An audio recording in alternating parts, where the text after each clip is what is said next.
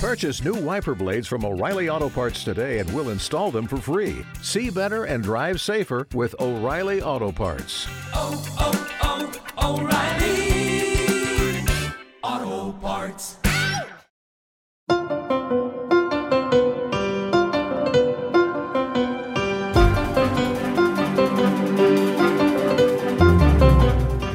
Welcome back to hashtag Sisters in Law with Joyce Vance, Kimberly Atkins Stohr, Barb McQuade, and me, Jill Wine Banks.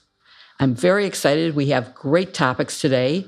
We're going to talk about the Republican Congress's investigation of the Department of Justice, whether Jane Roberts is the new Ginni Thomas, and the expansion of abortion restrictions to medicated abortions. And as always, we look forward to answering your questions at the end of the show. Before we get to those exciting topics, I want to talk about something that's even more exciting. And that's that we're going live on tour. All four of us. Yes, we are. We're going to be in Portland, Oregon. We're going to be in New York City and in Washington, D.C.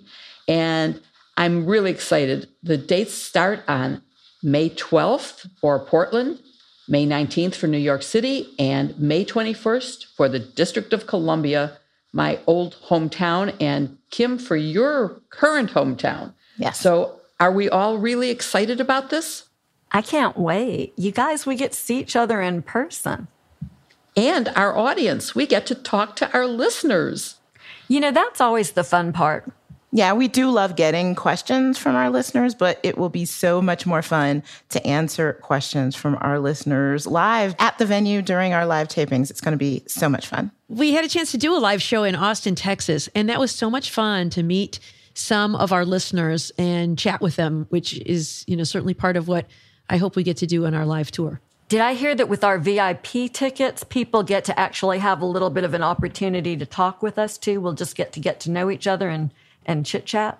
Yeah, you got that right. For a VIP ticket, they will have very special opportunity for individual questions with us and to meet and greet after we record the ads. Our most fun part. People love those ads, and only the VIP ticket holders will get to hear that part of the podcast uh, being done live. So Selfie time.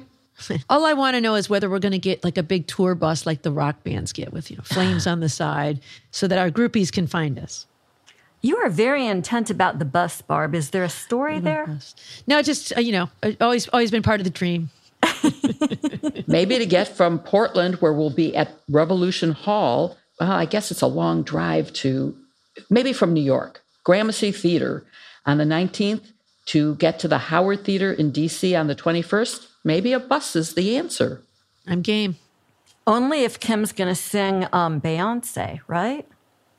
Well, listen, I did hear that Beyonce's going on tour too. I, I hope she wasn't just doing it to steal our thunder. I like Beyonce a lot, and you know, it's a world of plenty. You can you can try to get your Beyonce tickets, but also get your tickets to see us too. You can go to politicon.com slash tour, and before Sunday night, you can use the code Sisters to get the tickets pre-sale. They go on sale on Monday, but you can get a jump on it by going to politicon.com slash tour and using the code sisters. We really can't wait to see all of you. I'm so excited. And I'm excited to see the three of you again too. That will be so much fun.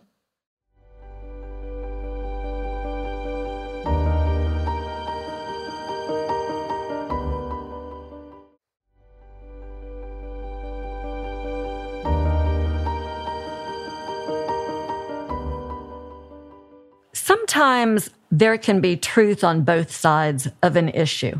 And one of the places where there are different people with different equities that need to be balanced is when we're talking about Congress engaging in oversight of the executive branch. Sometimes Congress has legitimate functions to perform, and some of the parts of the executive branch that they're trying to uh, oversee aren't really interested in having that level of scrutiny applied to their mission. So, legitimate goals on, on both sides in those situations. And Jill, we're about to watch the 118th Congress gear up to have just one of those situations because Congress has indicated that they want to conduct investigations. They have their eyes set on DOJ already, especially in regard to these now two special counsel investigations looking at classified documents found at Mar a Lago and in Joe Biden's home and office. And this is clearly going to be a heated battle. What is it that Congress wants to get out of DOJ? There are a couple of things, and one of them is the actual documents that were removed by both Presidents Biden and Trump. And I assume, although it hasn't been mentioned, they would have to include Vice President Pence, who had documents in his home as well. Um, and their reasons for asking for the documents really don't make a lot of sense to me. They don't really affect their oversight rule. But they're also going beyond that, and they're asking questions, particularly the House uh, under Jim Jordan is asking for uh, things that relate to how the department has investigated these uh, removal of documents. And they are not paying attention to prior practice. So they're both geared to President Biden. And that is, of course, to me distressing, is that they're really not talking about the same evidence for President Trump when he had the documents. That, I think, is the thing that we need to keep in mind that both the House and the Senate are requesting, particularly documents related to President Biden. And that makes it look a lot more political. Yeah, I agree. That's interesting. You know, I read this really carefully, assuming that the requests would be for all three, but at least what we've seen so far, maybe there's more coming, seems to be focused on President Biden. So, Barb, how has DOJ responded, and do you think it's the right response? Um, more politely than I would have, I guess is how they've responded.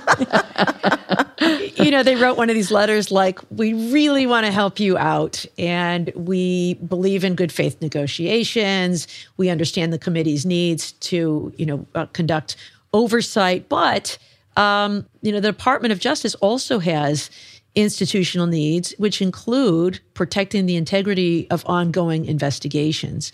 Um, and, you know, that that is uh, time immemorial um, a, a rule that the Justice Department uh, observes.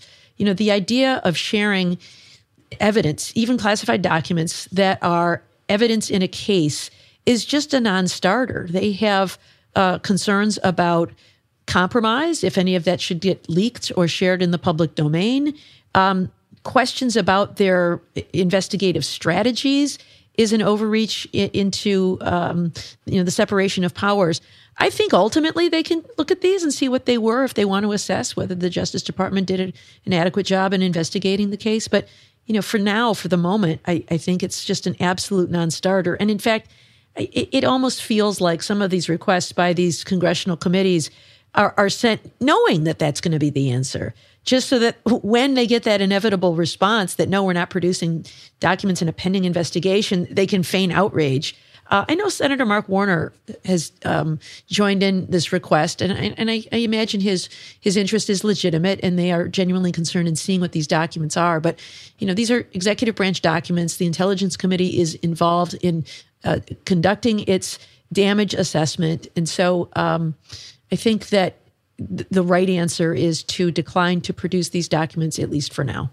And, and, Barb, can I just add one thing? I, I, think that there is a difference between the Senate Intelligence Committee, which you're talking about, which is chaired by Senator Warner, and um, Senator Rubio is the ranking member on the Republican side. They at, at first asked for the information, it, not necessarily the documents themselves, but they wanted to know whether there was any uh, sensitive information that could be damaging um, that was released. And then when they sort of got stonewall on that, they started pushing further. That their request feels to me very different from the ones coming from some of these House committees and House special committees and House super special committees that are just going after Biden's documents and not mentioning Trump's. Yeah. And that just feels really, really political. And I think it's important to, to separate those 2 mm-hmm. Yeah, that makes so much sense to me. And something I hope our listeners will pay attention to is this controversy, because it's certain to be a controversy, evolves is what the House in particular wants. I think we're going to hear them say, well, of course we get classified documents. You know, we did during the early Russia probe. Um, and that's right. members of Congress are entitled to look at classified material when it's properly protected. This situation is different because here the classified documents, they form the central core of evidence that prosecutors are using to make out their case. And so, you know, I think I've said apples to oranges about a million times in the last month. But yet again, we've got a situation where some members of Congress will try to make something too simple and will try to turn this into something that it isn't. But I think to Barb's point, there are longstanding principles here and they make sense. Nobody in Congress should want to see Congress kneecap a criminal investigation into misconduct. Um, and, and I think that, you know, ultimately Republicans need to be held accountable for that. And that, Kim, is my question for you because obviously um, you know, where politics involved, the law sometimes gets lost in the shuffle, right? Yeah. And I'm curious what you think about the political spin that we'll see Congress put on this and, and whether you think DOJ um, can stick the landing with holding the principle in light of the political firestorm that's coming. Well, I hope that they do. And I think it's uh, very important that they do. I, am with Barb. I would like them to be more forceful with it and just explain, as we are, what the law is, what the rules are, and why they're important and stick to that. And, you know, Congress is going to Congress. The, the, the Republicans in the House are going to throw everything that they can to make this look like Benghazi on steroids. And it's important for Merrick Garland to resist the political uproar and the fact that it's going to be the top story on certain conservative networks every night and stick with the law and make it a clear case for the American people to understand. I think he can do that and should do that. Kim, can I steal your line? I love that. Congress is going to Congress. That's sure. great. Yeah, that is, it's excellent. Um, you know, Barb, I think one of the things that's inevitably coming here is the whole Trump witch hunt. You know, that, that stuff that we hear every time there's an investigation that involves the former president. But this isn't a situation where DOJ is doing, you know, a, a special rule because Trump is involved, right? Longstanding principles are involved here. Yeah, um, Joyce, you wrote an outstanding piece on this in your civil discourse Substack, and you referenced um, what uh, gets referred to as the Linder letter, which um, we have referenced from time to time. The Linder letter was one addressed to Congressman John Linder in 2000. He was the chair of the House Rules Committee at the time. And, you know, this was a letter sent by the Assistant Attorney General for the Office of Legislative Affairs at the time, Robert Raben. And he documented the reason this letter gets um, trotted out from time to time is he spends some time in that letter describing the history of how the Justice Department has responded these to these things. You know, going back a century. Uh, you know, citing things from uh, the administration of of FDR, of of Ronald Reagan, um, and and all the way back, and talking about the need for the Justice Department to safeguard matters relating to pending investigations. And so, you know, when it comes to open matters, uh, it is just a non-starter uh, in terms of what the the Justice Department is going to do. There, it lists other categories of information, you know, like internal uh, deliberations and privacy and other kinds of things. But here, I think the most pertinent part is uh, this long-standing policy that um, you know we we're not going to give you open access to our files. Um, that will compromise the investigation and uh, is part of the president's duty to take care that the laws be faithfully executed. This is not just because um, we're hoarding information, it's because we have a duty to protect it so that we can conduct uh, an investigation with integrity. Um, maybe later, but not now. And Barb, if I can add to that, I, I just want to say they do make a distinction between an open case and a closed case. So while mm-hmm. it's pending, anyone should be able to see how damaging that would be to our system of justice and to the appearance of pressure from Congress on, on the Department of Justice if a pending case were released to them. And they make clear that, you know, at some time, this could be released. And they also point out, you mentioned this, the privacy rights of people who may be under investigation, but who never get indicted because it turns out that there was really no substantial evidence. And you don't want to hurt someone who will never get indicted. It, it would be like going back to the Comey uh, announcements that should never have happened because everything at the department is done under grand jury secrecy and FBI secrecy and should be. So the letter draws a very, very sensible distinction that protects the Department of Justice and the executive branch's interests, but recognizes the needs for congressional oversight and says at some point your oversight role will get this information. You know, I think that's such a good point. This is about balancing the equities on both sides. And I don't read DOJ's letter as saying you can't ever have this information. It's a question of when Congress can have it more than of, of whether they can have it for the most part. Maybe there's some stuff within the scope of executive privilege, but DOJ seems to be interested in being pretty forthcoming here at the right point in time. But let's put some flesh on the bones um, of Jill's comment here. You know, we all talk about, well, it'll impact the integrity of the investigation if DOJ turns this over. DOJ is about to take a serious political hit. Merrick Garland likely to take um, a personal hit if they stand fast here and refuse to turn this over. So, what would actually happen? What would the damage to DOJ's cases look like if they improvidently were to were to do an about face and say, "Okay, Congress, here it goes. You can have everything. Here's all of our evidence. Take a look." What are the bad things that happen in that situation? Kim, I'll start with you. So let's put some flesh on the bones of Jill's comment because DOJ is, I think, about to take a you know serious hit in the press and, and with conservatives for standing fast to this Linder letter approach and refusing to turn over information about ongoing cases. Let's help our listeners understand what are the bad things that would happen if DOJ didn't do that. What if Merrick Garland does a sudden about face and says, "Okay, Congress, here's all of our evidence in these two ongoing special counsel investigations. Take a look."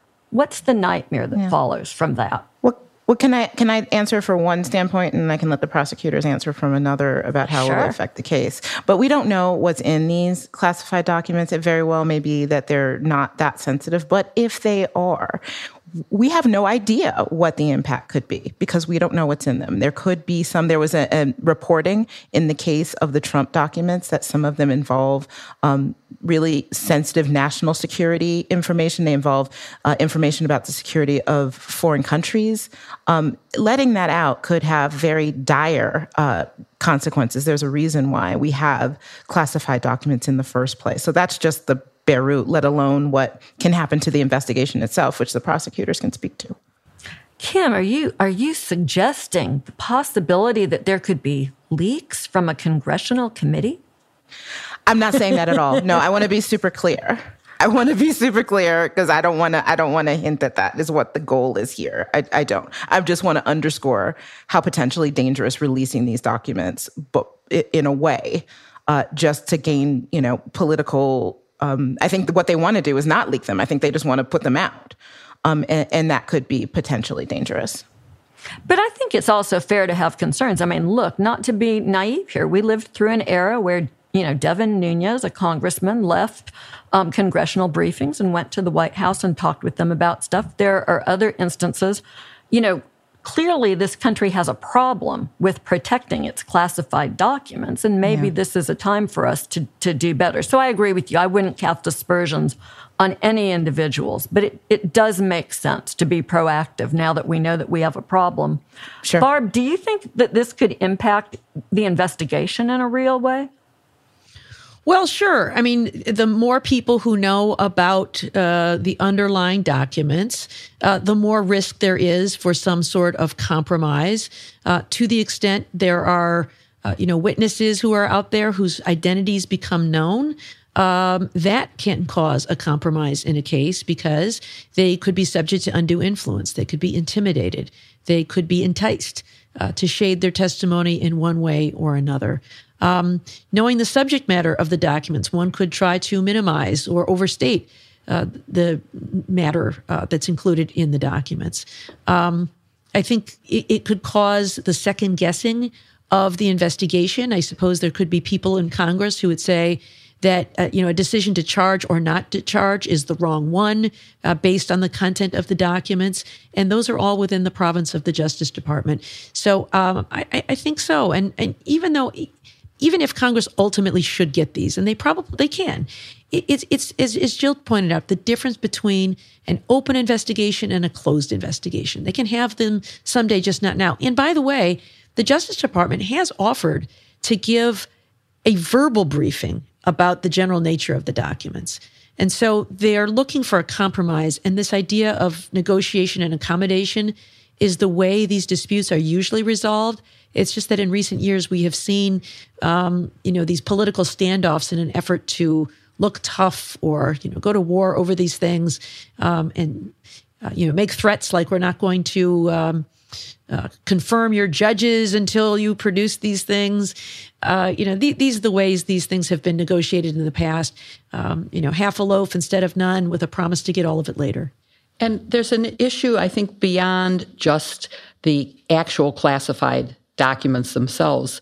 There is an issue about all the other documents that the department has uh, witness statements, for example, or declination decisions, all of those kinds of things that would definitely impact if, let's just say, a defendant was able to get this in advance, it could lead to changing testimony to to sort of uh, coincide with the known facts that the department already has, but it would also show where the gaps are, where the weaknesses are. In good memos, prosecutors will write what is our strong point, what is our weak point, where are the gaps. Those are the kind of things that you never want to be released. And I think that people need to see this as more than just do they ever get to see these classified documents? And the other question is what is their purpose in seeing them right now? The uh, intelligence agencies are doing what they need to do to do the risk assessment and mitigate it. And the Department of Justice is doing what's in its proper role. So, what else would Congress do even if they had them?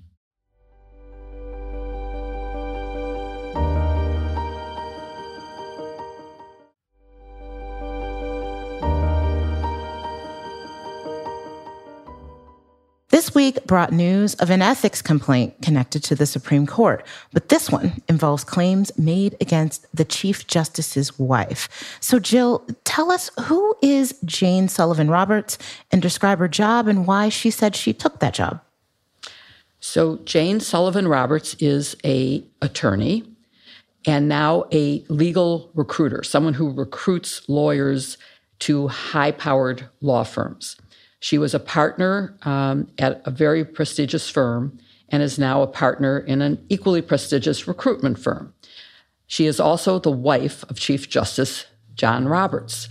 And so she is using her knowledge of the legal profession and of the government agencies to place high powered lawyers in high powered firms where they will make somewhere between a million and seven million dollars a year.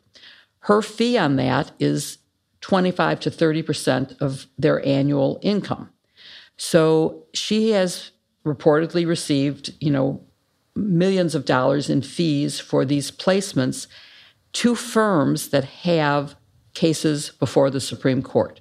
So that's where the issue comes in is is her work creating a conflict of interest for her husband, who is sitting in judgment on the arguments from those law firms. So, Barb, you know, she has said in the past that one reason she became a recruiter is that once her husband became Chief Justice, it felt weird, awkward, I think is the word she used, practicing law when her husband was the Chief Justice. So she, you know, decided to do something different, in this case, go into legal recruiting. So now who is making an ethics claim against her and what is he alleging? Yeah, it's a former colleague, a man by the name of Kendal Price. He's a lawyer in Boston, and he used to work at this search firm where uh, Jane Roberts worked. She's no longer there, she has moved on elsewhere. But they both worked together at this really high powered legal recruiting firm called Major Lindsey & Africa. It, it really is the go to place. Um, when mm-hmm. Joyce and I were leaving government, our colleagues who wanted to go into private practice all used this firm um, mm-hmm. and they they deliver. You know, they they will get you those kinds of salaries that that Jill just mentioned. Um, but Mr. Price, her colleague, was fired in 2013, and he sued the firm, uh, and he sued Jane Roberts over his dismissal, uh, and he lost that case. So, you know, whenever you have someone who has lost some litigation, I think there's always some concern that they may have an axe to grind. Mm. Uh, and so he is the one now who is taking some of the documents he obtained in that litigation and sending it to Congress and the Justice Department, um, suggesting that she has a conflict of interest because a big part of her practice was helping people coming out of government land in these big, uh, high-paying law firms, um, and these, um, you know, these firms appear before the Supreme Court. You know, all he's asking for really is disclosure that um, the the fact that she got these huge fees be disclosed as opposed to any other action. So I don't know that such a disclosure rule would be crazy, but it also really doesn't neatly fit under any current rules. Mm. So, Joyce, what do we know so far from the way Congress has responded and the court? And we haven't heard from the DOJ yet, but what role, if any, would the DOJ play here? Yeah, it's so interesting. There have really been crickets about this. Um, maybe folks have learned in the wake of Ginni Thomas becoming a headline for you know so many news cycles in a row that the best thing to do is to pretend that it's um, not happening. But Jane Roberts, as Barb points out, has represented a lot of people on both sides of the aisle. She is supposed to be very good at what she does. Um, she has a lot of friends, and that may mean that people don't want to speak out here as vigorously as they might otherwise. I, think ultimately what happens is that this will revive the debate about whether the Supreme Court needs to have some sort of formal, enforceable ethics rules. And to the point of the lawsuit, and also to what DOJ might be um, contemplating, we don't know really um, to what extent they're they're looking at this, if if at all. But it might be that the court adopting a simple rule about disclosure would be enough to ring the bells here, so that litigants would be able to make an informed decision about whether they thought a judge had a conflict. That yeah. might be one way that this could go forward with without a lot of dissent. Yeah, and the court essentially said, "Look, no rules were broken here. Um, that the chief justice and his wife considered the rules that were in place before she took this job, and they didn't see that as violating it a law uh, at all. So nothing to see here." But but Kim, isn't that a little bit of the issue here because it involves yeah. how you characterize her payments, right? She Absolutely. it was just a salary. And the contrary argument is no, she's really getting a commission from these law firms that then turn around and appear in front of the Supreme Court. And what you're supposed to do as a judge or as a lawyer is to err on the side of doing too much to be ethical, right? You're supposed to err on the side of caution. So it seems that disclosure here would really be appropriate. So, Jill, Noah Feldman wrote what I thought was a pretty compelling piece for Bloomberg News. And listen, y'all, in the interest of full disclosure, my husband also works at Bloomberg News, but he in no way influenced my decision to reference his colleague in this discussion. Okay. Are you getting disclosure. hefty commissions, Kim, for making reference to Bloomberg? I got not a dime. Okay. But uh, Noah's piece essentially says Jane Roberts is no Ginni Thomas. I tend to agree. Do you, Jill? I sort of agree, yes. And I think that your comment about, you know, the disclosure that your husband also works at Bloomberg News is really raises the same issue, which is in today's modern world, the spouses of important people have equally important work. And you cannot say to somebody that if you take a government job, that you can no longer have a spouse who works so there has to be some balance. And certainly, Jane Roberts is no Ginni Thomas. The difference is quite clear to me. Ginni Thomas was advocating for a position that her husband then sat in judgment on in a Supreme Court case that she had a definite interest in. That seems to be a clear conflict under any of the rules um, that you could talk about. And not so much financial as just in interest in the outcome, a bias about the outcome, which is to me a really serious conflict. Jane Roberts has income from people who are arguing um, in front of the Supreme Court for cases that she may have a personal interest in, not at all, and not even have an opinion on. So it's a very different circumstance to say that um, you cannot have members of the Supreme Court or any other court for that matter totally cut off from society. That would be a bad idea. Their friends before they became justices were lawyers, and they will continue to be lawyers. And their spouses may often be, as is the case in the current court. Uh, uh, Justice Roberts is not the only one with a lawyer husband. It goes back to um, Justice Ginsburg's husband was a lawyer. Uh, Amy Coney Barrett, I think her husband is also a lawyer, is he not? Um, and uh, Justice Jackson's husband is a doctor, uh, not a lawyer, but what if one of his patients had a lawsuit before the Supreme Court? Would that be a conflict of interest? So I think there's a very complicated question with this. And Jane Roberts probably doesn't rise to the level that it is an egregious violation of the code of conduct that we would like to see imposed, whereas the Ginni Thomas one is.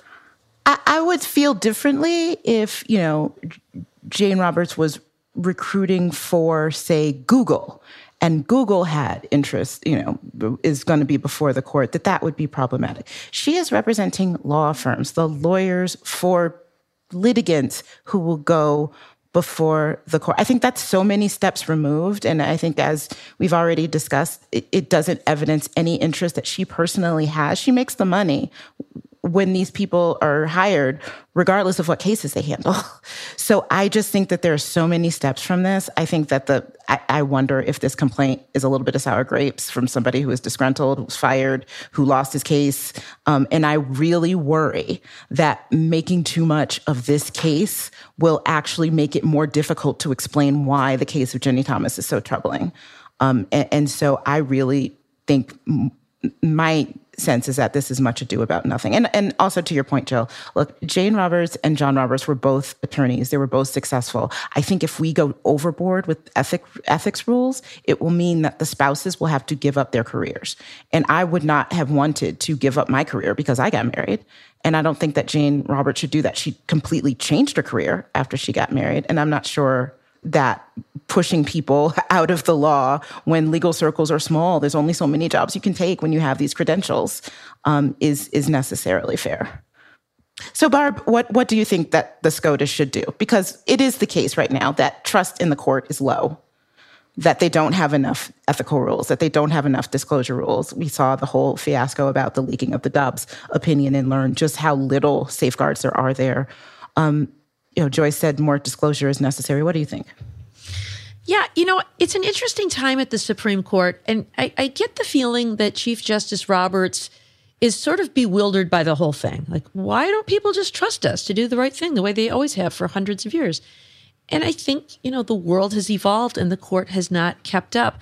You know, I can remember a time, I'm curious what your experiences were, but you know, because we're lawyers, I think we're probably not representative of the general public. But at least before I went to law school, I couldn't name all nine justices. I might have known a couple of the, the, the big names, but I couldn't have named all nine.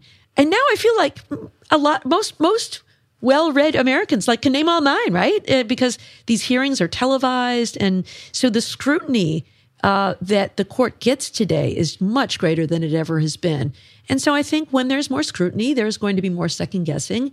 Um, but when you have an institution uh, whose um, credibility and public confidence is so important, I think that you have to figure out what what you might need to do differently to ensure that you have public confidence. And you know, like the the leak of that stolen whatever it was, the leaked um, opinion in the Dobbs case. I think the courts um, you know, boomerang move on how it's treating precedent uh, has contributed to some concerns about its um, its its its trust. Um, I think some of the comments um, that justices have made in their public speaking, uh, you know, attacking reporters and making comments that are sort of political, does not help. And so I think maybe they do need to kind of re-examine the way they do business. Certainly, um, the concerns about um, the people who are joining the court's historical society and getting access to the justices and having private dinners creates um, some concerns. And maybe that has always gone on, but now we know about it. And so I think perhaps they need some additional rules uh, to tighten up their extracurricular comments and speeches, and um, their hobnobbing and elbow rubbing with people who are trying to gain influence. Yeah. So listen, none of us, uh, uh, none of us are Supreme Court justices, but we all are married to successful people. And has this issue come up for you guys at all? So for me, um, I am, I actually met my husband when we were both reporters at the US Supreme Court, but he is a news reporter for Bloomberg News. I am an opinion writer. And so I'm very cognizant to make sure that there is a separation between the work that I do so that nobody uh, ha- get, is under the impression that when I write an opinion piece, that that can be attributed to him. He is an objective reporter who covers the news of the Supreme Court. So, for example, you see sometimes I'll tweet his news stories, but he very, very rarely tweets my opinions because he's careful too. He doesn't want to make it seem like um, he's endorsing my opinion. I think the only column of mine he tweeted was the one when I wrote about taking uh, his name um, after we got married. that one he endorsed. Um, but what do you guys do? How do you keep that line professionally and personally very separate? So mine's really easy because my husband is an Oriental art dealer and appraiser, and there really is no way that our careers you know, ever could create a conflict oh, of come interest. on, Jill. If it's a Jill approved piece, wouldn't the value just skyrocket? I mean, come on. Well, maybe if it's previously owned by me, the provenance gets at a higher price. But um, no, I, I, and I guess I certainly wouldn't have allowed that while I was at the Department of Justice or um, the attorney, the, the deputy attorney general of Illinois. But you know, now as a an opinion person for MSNBC, it's really it would be okay. So I don't have a problem now. So you know, I had something that was um, more akin to what Jane Roberts had to work through when my father-in-law was still alive and was an 11th Circuit judge, and I litigated, um, including cases that went to the 11th Circuit, as did my husband. And so Bob's dad had a hard and fast rule, which was that he would not hear any cases that came out of our law firms. Because even if we weren't personally working on them, we still stood to financially benefit um, if the firm um, were to prevail in a case. And that was just an absolute bright line rule. He did not believe it was a waivable conflict, so he simply recused himself. I think that that's the right thing to do. And that may be why Jane Roberts backed away from her career as a lawyer. It's also a little bit more difficult when you're, you know, one of nine Supreme Court justices to recuse from a significant number of cases, leaving an evenly divided court. When when Pop recused, it just meant that a different judge was substituted for him on the panel. So mm-hmm. I think all of the complexities of the issues that they encounter are magnified because of his role as Chief Justice of the court. Yeah, so my uh, my husband and I had a conflict when I was the U.S. attorney, and the Justice Department does not play when it comes to conflicts of interest. And so um, we were both assistant U.S. attorneys together, and um, I, I could not supervise him even indirectly. And they didn't even want him in the office being supervised out of Washington in some way. So he went for, through his eight year, what he calls exile as a political prisoner working out of the Northern District of Ohio U.S. Attorney's Office. Wow. Um, what a what a partner I had to um, to do that for me. Uh, you know, certainly it's a wonderful office in Toledo, Ohio, but you know he spent uh, uh, his whole career at the U.S. Attorney's Office in Detroit, and so um, he made that sacrifice for me for eight years. Uh, and then when I left, he he came back to the Detroit office. But you know, the concern was that there could be favoritism in directing cases his way, or even just office politics. Um, we had worked together really, you know, without incident for 12 years. But uh, I suppose when you become the U.S. attorney, there are concerns, and they didn't take any chances. So out he went. Um, and the same thing happened with our colleague in Colorado, whose wife was uh, an, an assistant U.S. attorney in that office. The things we do for love.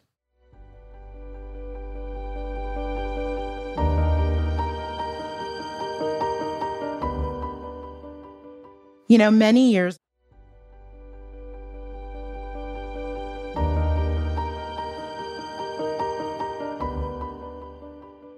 Well, there's a new front in the abortion wars. Since the Dobbs decision overturned Roe versus Wade last year, 18 states have banned abortion. And most of those bans focus on medical procedures to end pregnancies.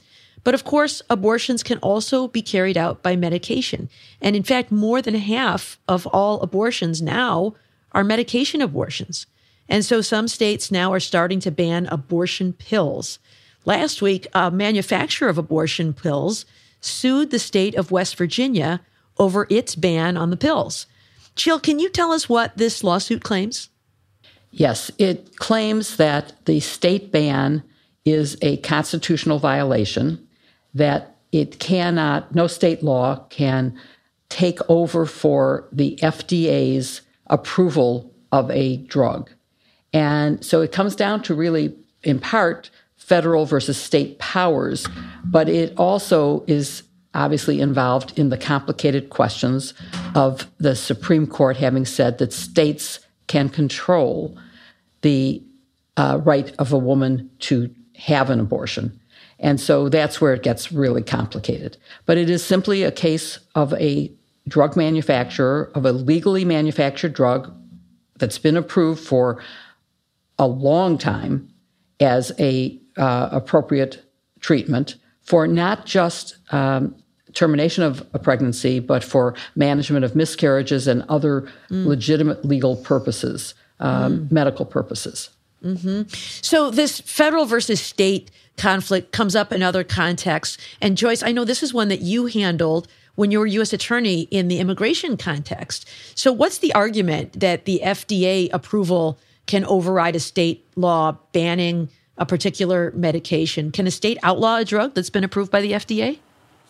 Yeah, so it's it's a really interesting question. Um, maybe too interesting in inside baseball among appellate lawyers like me. So I'll try to oversimplify just for the purposes of clarity here.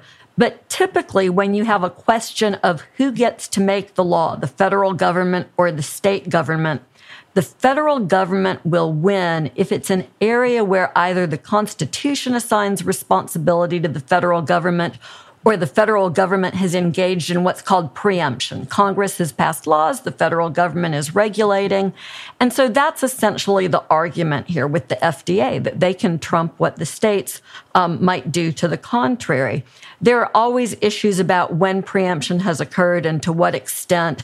And that's not always clear. But in our immigration case, for instance, we were able to prevail by saying that the Constitution assigned the federal government obligations to do things like national defense. Congress had litigated. And so instead of having a patchwork quilt of 50 states with different laws that a foreign country would have to try to navigate, it made sense to let the federal government have its way.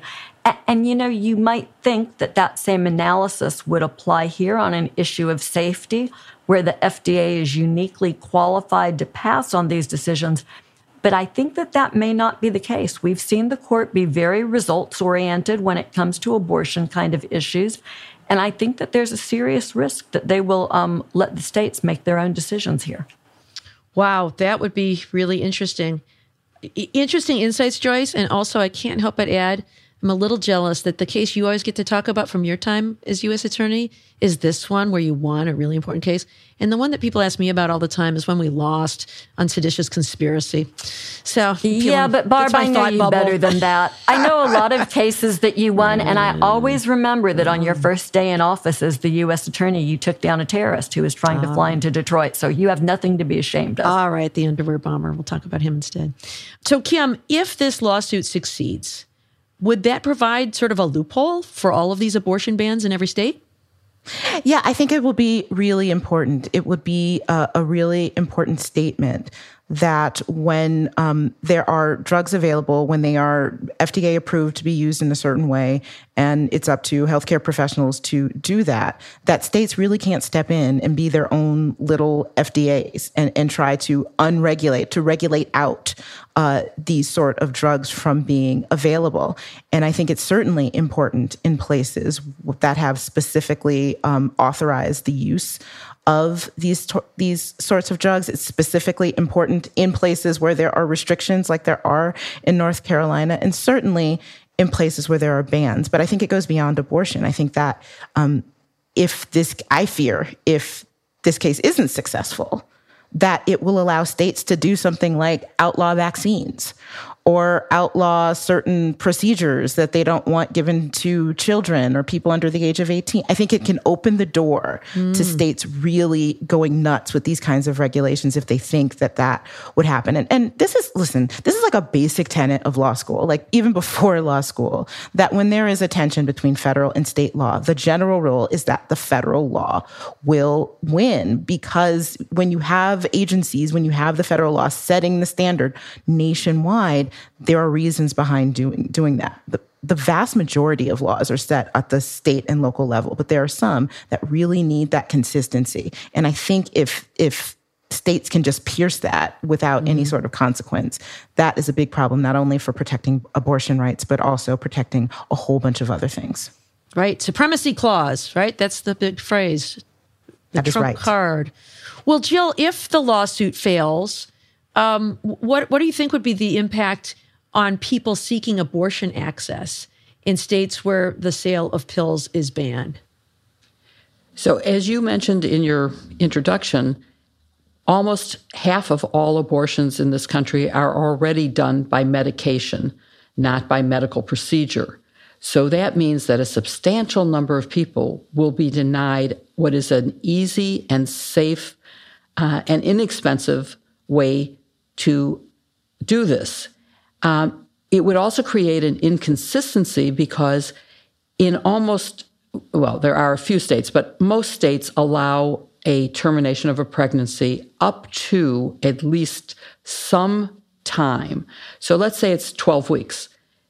If the pill is completely banned, even during that 12 weeks, you would have to have a medical procedure, an operation, rather than using a safe and proven method using the pills, because the pills would be illegal, even though uh, an abortion would still be legal up to a certain time.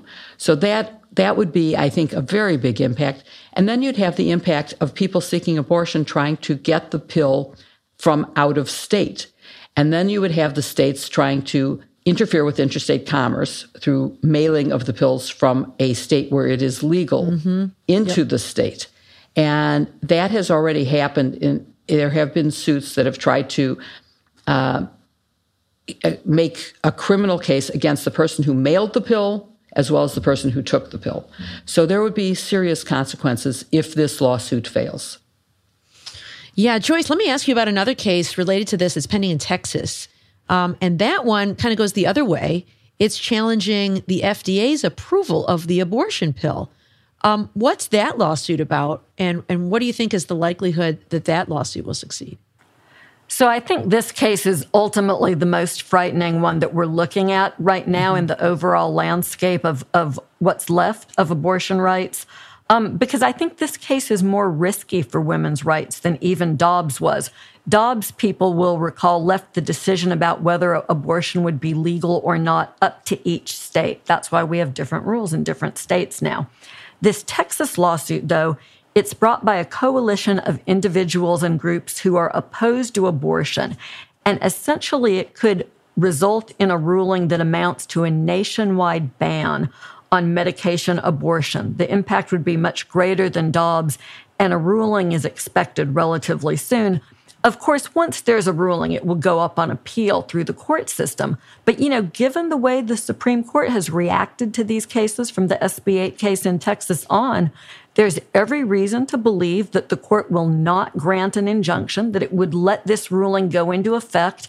Um, in effect, making it impossible for women to access the medication that they um, need, in this case, mifepristone.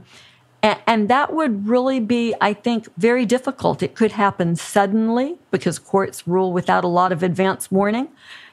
We could then have the court say, okay, this can be the law while everything is litigated on appeal.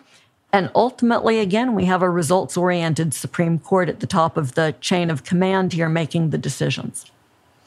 So, Kim, paint the picture for me. What would that look like? I, I, I think the, I guess I shouldn't predict. It strikes me as this one is less likely to happen, but if it does, that the consequences could be more dire than any other. It's like, what would that look like yeah. if there were a judge to impose a nationwide injunction in Texas that would stop all medication abortions? Right. Well, that would give these local judges that are meant to preside in cases that come before them the power to really set rules and essentially set the law for the entire country. We've already seen that happening in other cases where we have local judges uh, federal judges granting temporary injunctions, basically stopping or or uh, or keeping it or stopping really most of the time some federal law. Well, that's not how it's supposed to work. That's not what they're supposed to do. These temporary um, these temporary orders are meant to deal with the case before them, and I think that would be like that on steroids in this case if if states are able to to do this, and that that's that sort of gets back to my federalism idea and the reason that we have that in the first place. Um, we should not, by lawsuit, be able to make national law. That's just not how this is supposed to work. And of course, the impact on people seeking abortion care, reproductive care, um, would be immense. But you know, it's not an accident that this case was brought in Texas, right? That was a deliberate decision because that means that no mm-hmm. matter what the ruling in the lower court is, it goes to the Fifth Circuit. The Fifth Circuit has been very conservative on these issues. Barb, I wish I had your optimism because I think legally, absolutely, this should be rejected. But I fear that in the current climate, in the Fifth Circuit, um, where judges have done some very squirrely things, and I think that's charitable on abortion, there is a lot of risk. And that's why they chose this forum to litigate in.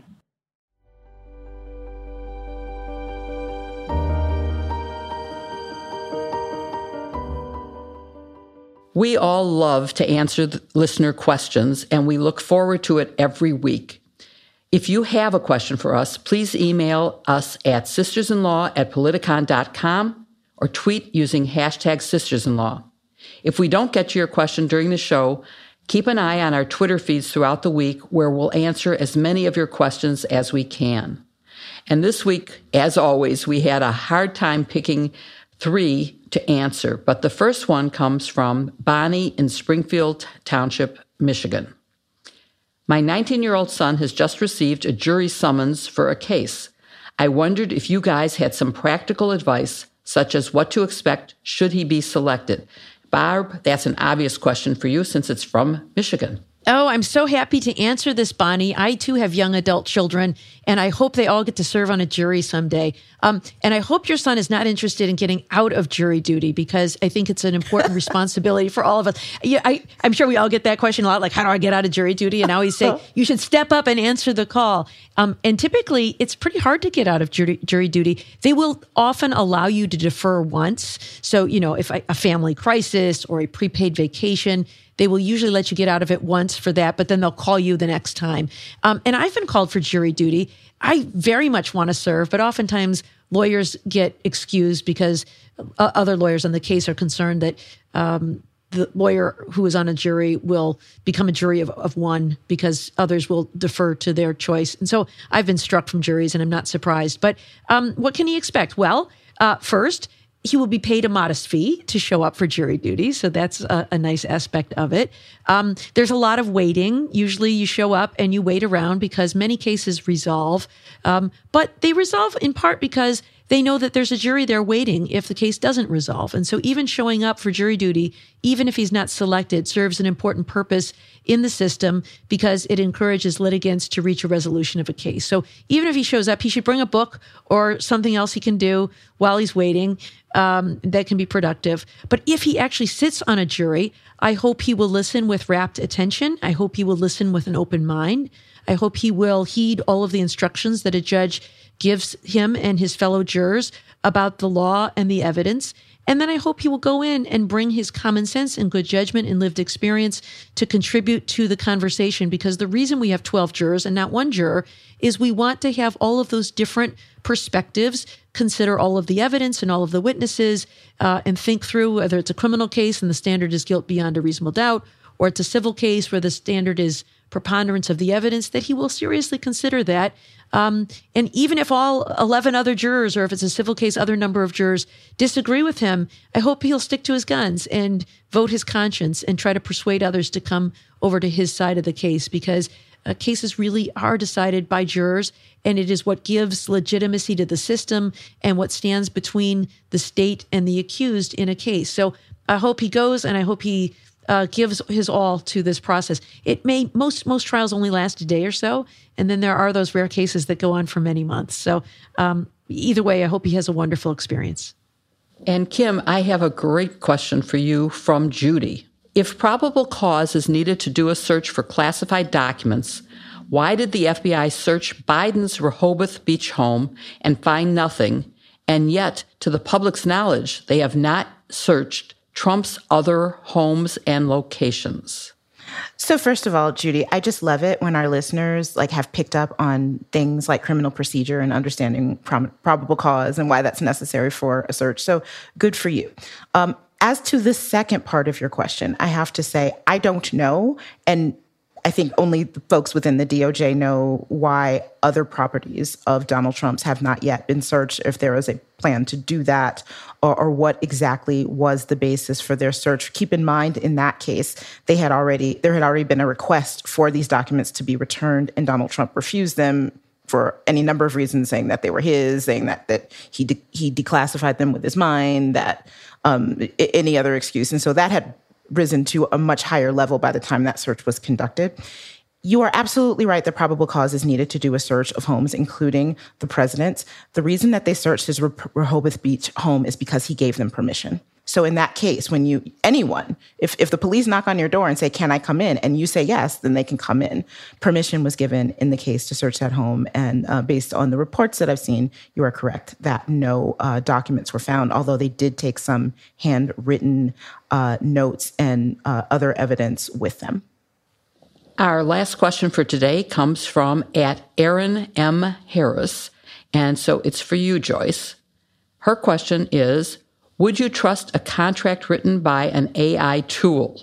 Would it be legally binding? Could it be disputed in court the same way a human written contract can be? You know, this is such an intriguing question, Aaron, and it's very much of the moment with all of the talk of um, AI chat being used to write all sorts of different documents. So I think the question that you ask first, right, is would I trust it? Let me say this the AI would have to make a believer out of me. But I think that for a basic contract, it's entirely possible that we could see something like this happen where basic contracts, just like now lawyers have forms that they use from case to case, this would maybe be a little bit more evolved where the AI could tweak something. I think you're going to, for the most part, except in very basic settings, need to have a human being, a lawyer who's looking over it tweaking the details, making sure everything is good. I think um, at least right now, with this being so early, people won't be comfortable without that level of human oversight. But certainly, this could make it less expensive um, to get to a contract. As far as enforceability goes, as long as both parties are comfortable with the contract and sign off on it, it then becomes a binding contract. The law is sort of silent about how contracts come into being. It, it really rocked the um, legal world when LegalZoom opened their doors and began to generate these sort of pre done wills and contracts and other legal documents for people to use. This is, I think, the next logical step there. And although the legal profession will push back because it does take away um, their work in some sense, it may also help the legal profession be leaner and more efficient in a way that benefits clients in the long run. But can I just do one caveat? For people who are listening, get, get a lawyer to look at your contract because what the contract says is really important. And even if you agree, it, my fear is both parties will agree to it. It will become binding. And in, in it will be something crazy that you never contemplated. So, I mean, it's it, so interesting, though, right? That's what people said when LegalZoom started out. And I'm still of that view. To be honest with you, I would not sign uh, any form of serious contract without a lawyer looking at it. But, you know, a lot of people don't do that. So I think your yeah. caution is an important one. Let the buyer beware um, you get what you pay for when it comes to legal matters. Thank you for listening to Hashtag Sisters in Law with Joyce Vance, Kimberly Atkins Stohr, Barb McQuade, and me, Jill Wine Banks. You can send in your questions by email to sistersinlaw at politicon.com or tweet them for next week's show using hashtag sistersinlaw. We are so excited that we are taking Sisters in Law on the road. Come and join us as we record the podcast live on stage, discussing the legal topics of the day and answering questions from the audience. We're starting off in Portland, Oregon, New York City, and Kim's hometown, Washington, D.C. We have a special pre sale just for you, our listeners. Go to politicon.com slash tour to get your tickets today using our code SISTERS. We can't wait to meet you. And to keep up with us every week, follow hashtag Sisters in Law on Apple Podcasts or wherever you listen. And please give us a five star review. It really helps others to find the show. See you next week with another episode. Hashtag Sisters in Law. Plus, they guarantee you'll say, Jill, say it with me. I know this is your favorite part. Oink, Oink, oink. I'm, I'm just, just so, so happy. I, we have to do it one more moist. time. Okay. How can you be was so bad at that? How can you be so bad? That's awful. Okay.